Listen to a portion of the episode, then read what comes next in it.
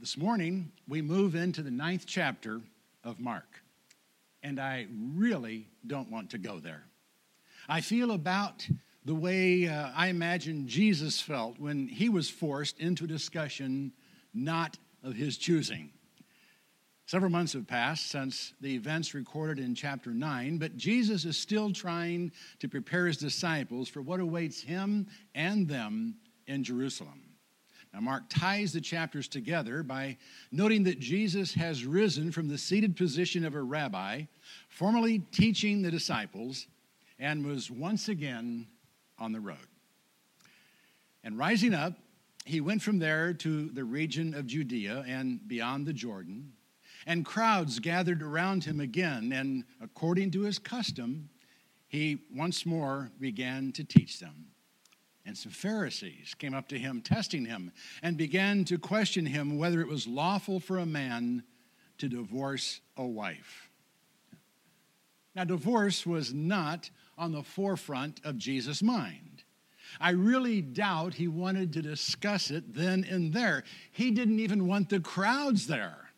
He'd been trying to avoid them so he could concentrate on teaching the disciples, but the crowds had gathered and the Pharisees had arrived.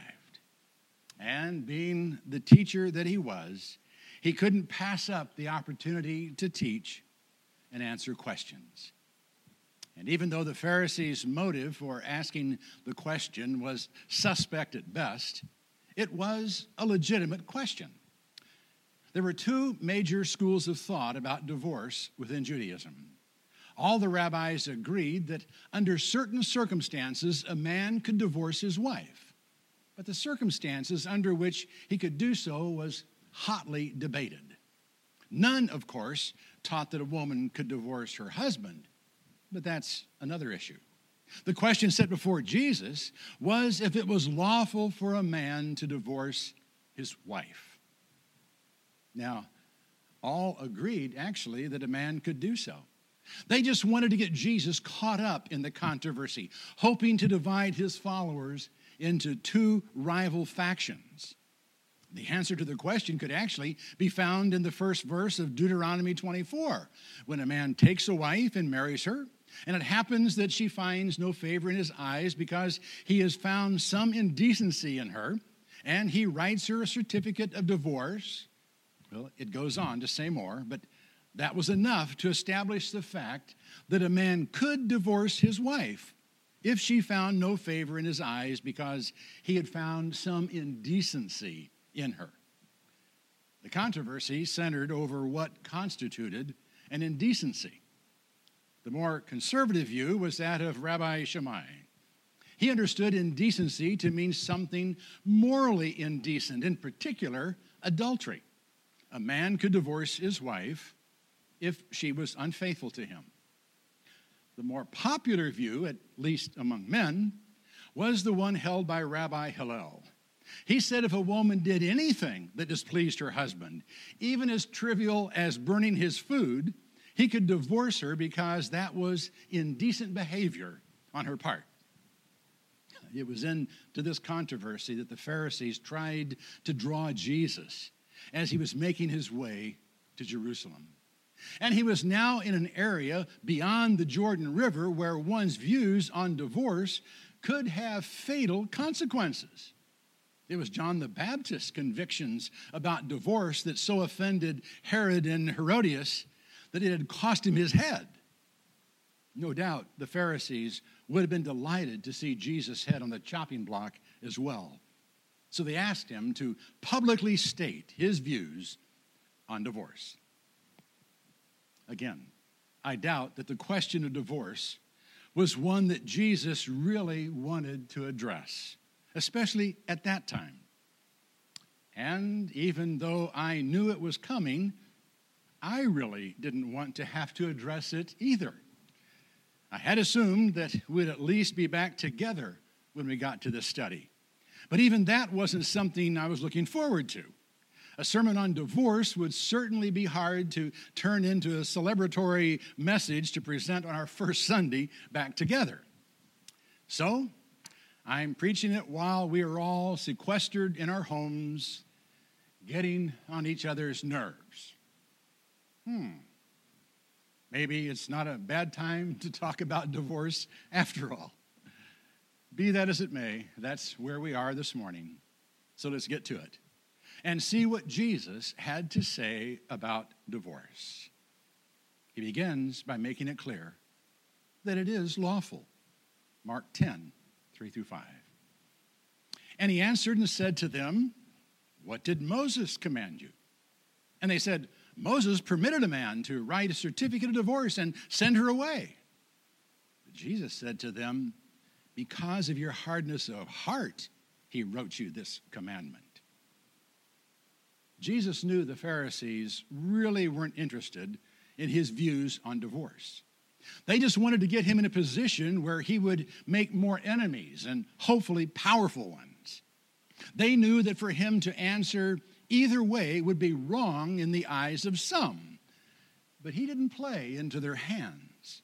He answered their question with a question. What did Moses command you? They were now put in the position of having to answer their own question, and they did so by referring to Deuteronomy twenty-four. Moses permitted a man to write a certificate of divorce and send her away. They had their answer. Jesus didn't have to comment on the legal possibility of divorce. It was obviously permitted by law. But Jesus didn't just leave it there. He went on to address the reason divorce had been permitted. Moses wrote the commandment they referred to because of the people's hardness of heart.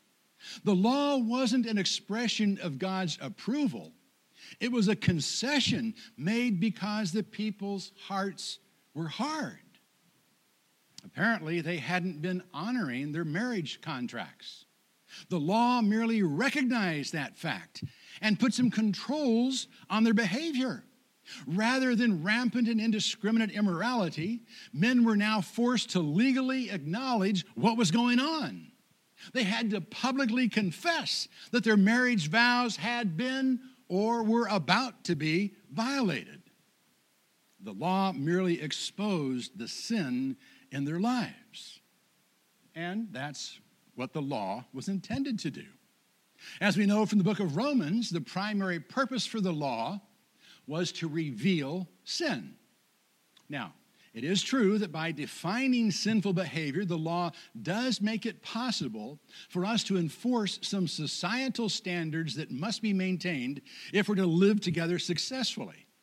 But the primary purpose for the law is to make us realize that we are sinners in need of God's grace.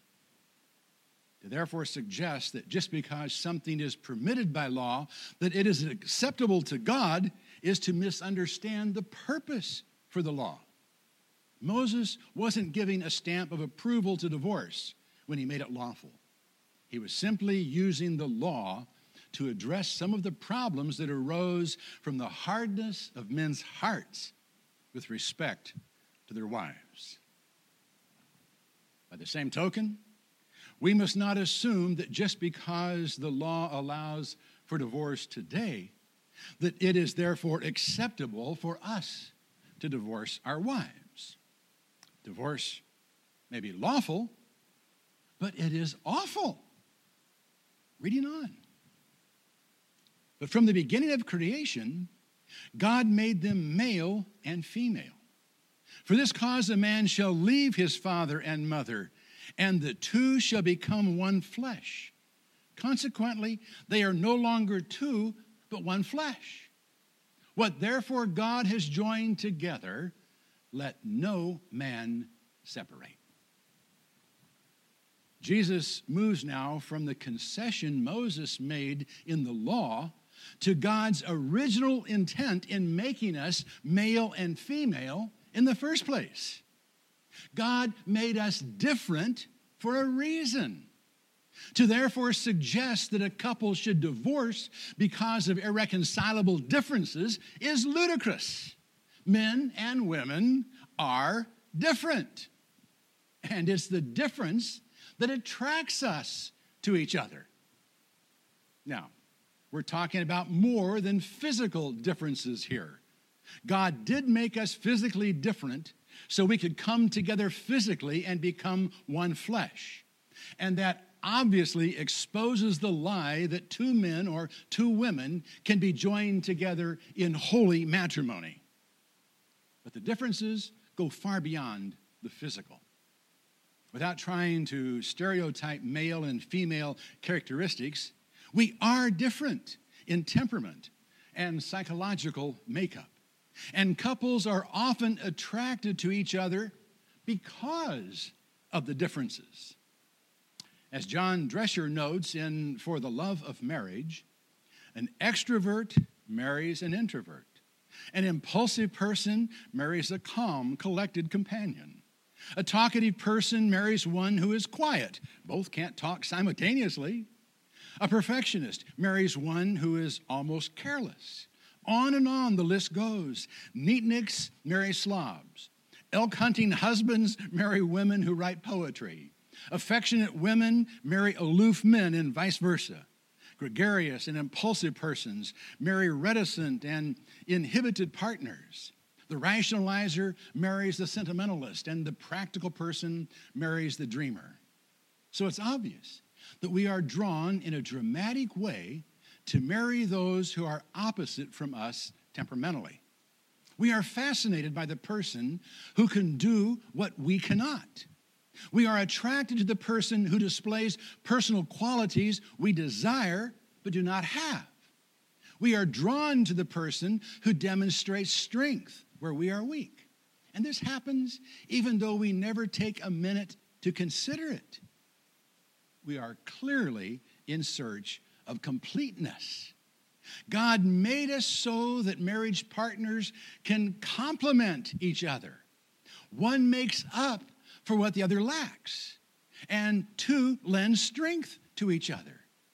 Therefore, marriage has greater possibilities for growth than any other relationship in life if we accept these differences between us and if we are able to respond properly.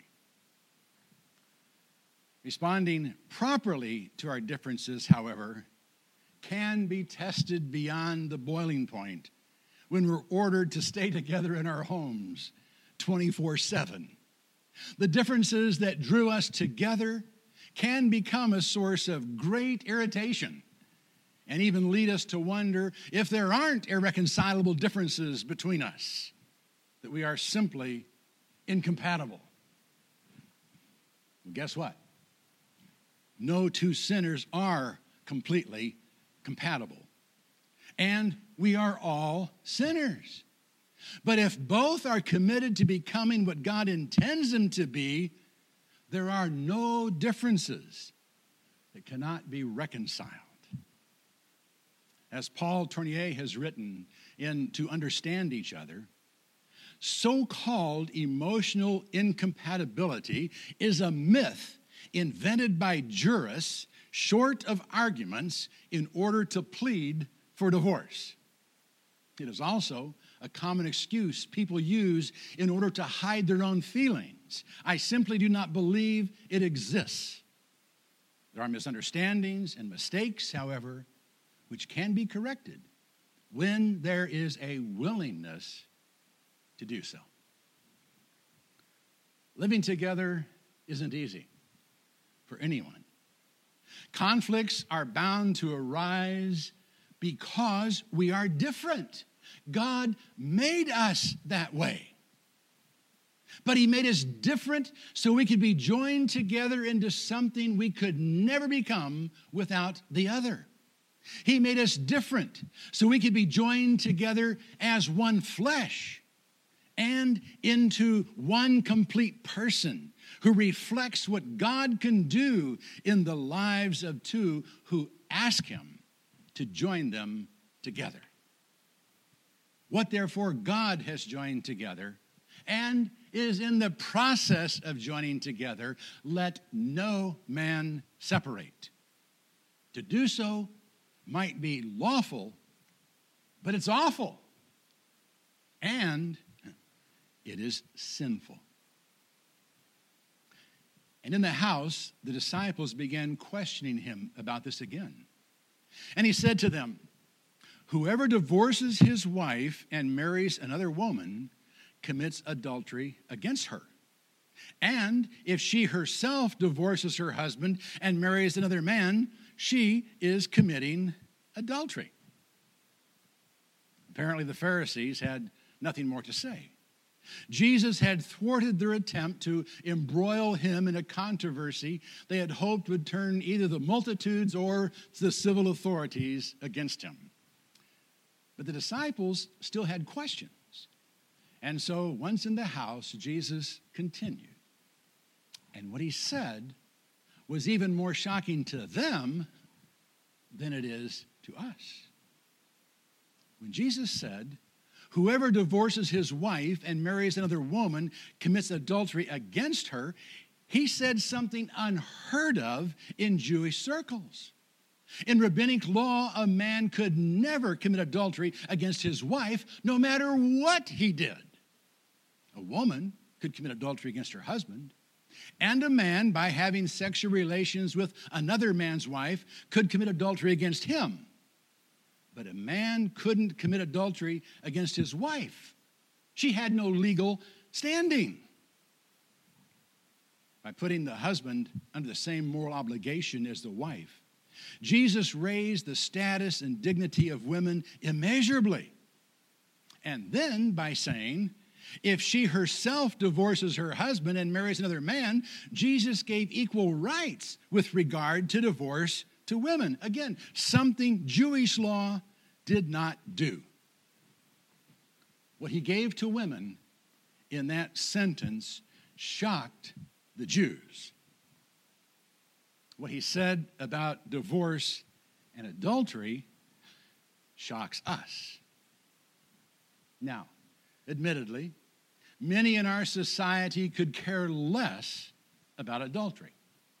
To them, it's a non-issue. Marriage itself is a non-issue. But to us, it is a big issue. It's one of the Ten Commandments, and we take it seriously. But even those who are concerned about such generally assume divorce frees someone from the stigma of adultery if they remarry. Jesus makes it clear that that's not the case. To divorce and remarry is to commit adultery against the original spouse. Now, in Matthew five and nineteen, Jesus does make it clear that if a spouse is unfaithful to his or her mate, adultery has already been committed. And therefore, to subsequently divorce and remarry does not constitute adultery. The union has already been broken. What God had joined together has already been separated.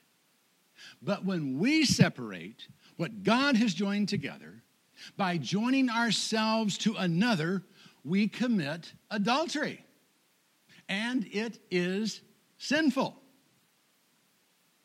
That is not to say, however, that adultery cannot be forgiven, nor that a second marriage is an adulterous relationship that should be dissolved.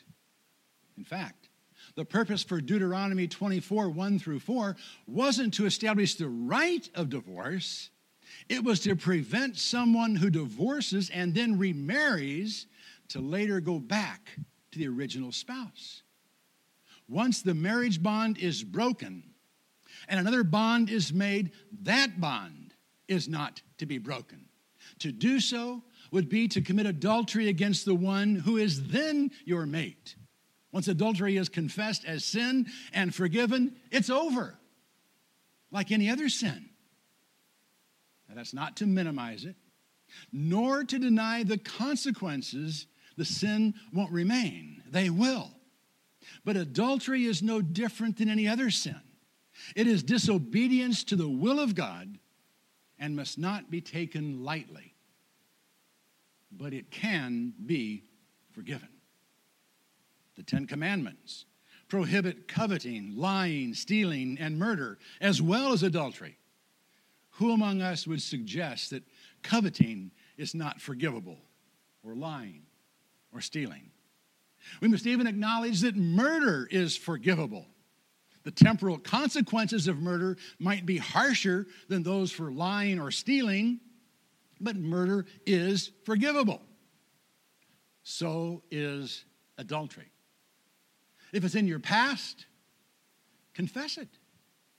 Repent of it and be cleansed of it through the blood of Christ. If you're contemplating an action that Christ has declared to be adultery, repent of that intent and surrender to the will of God.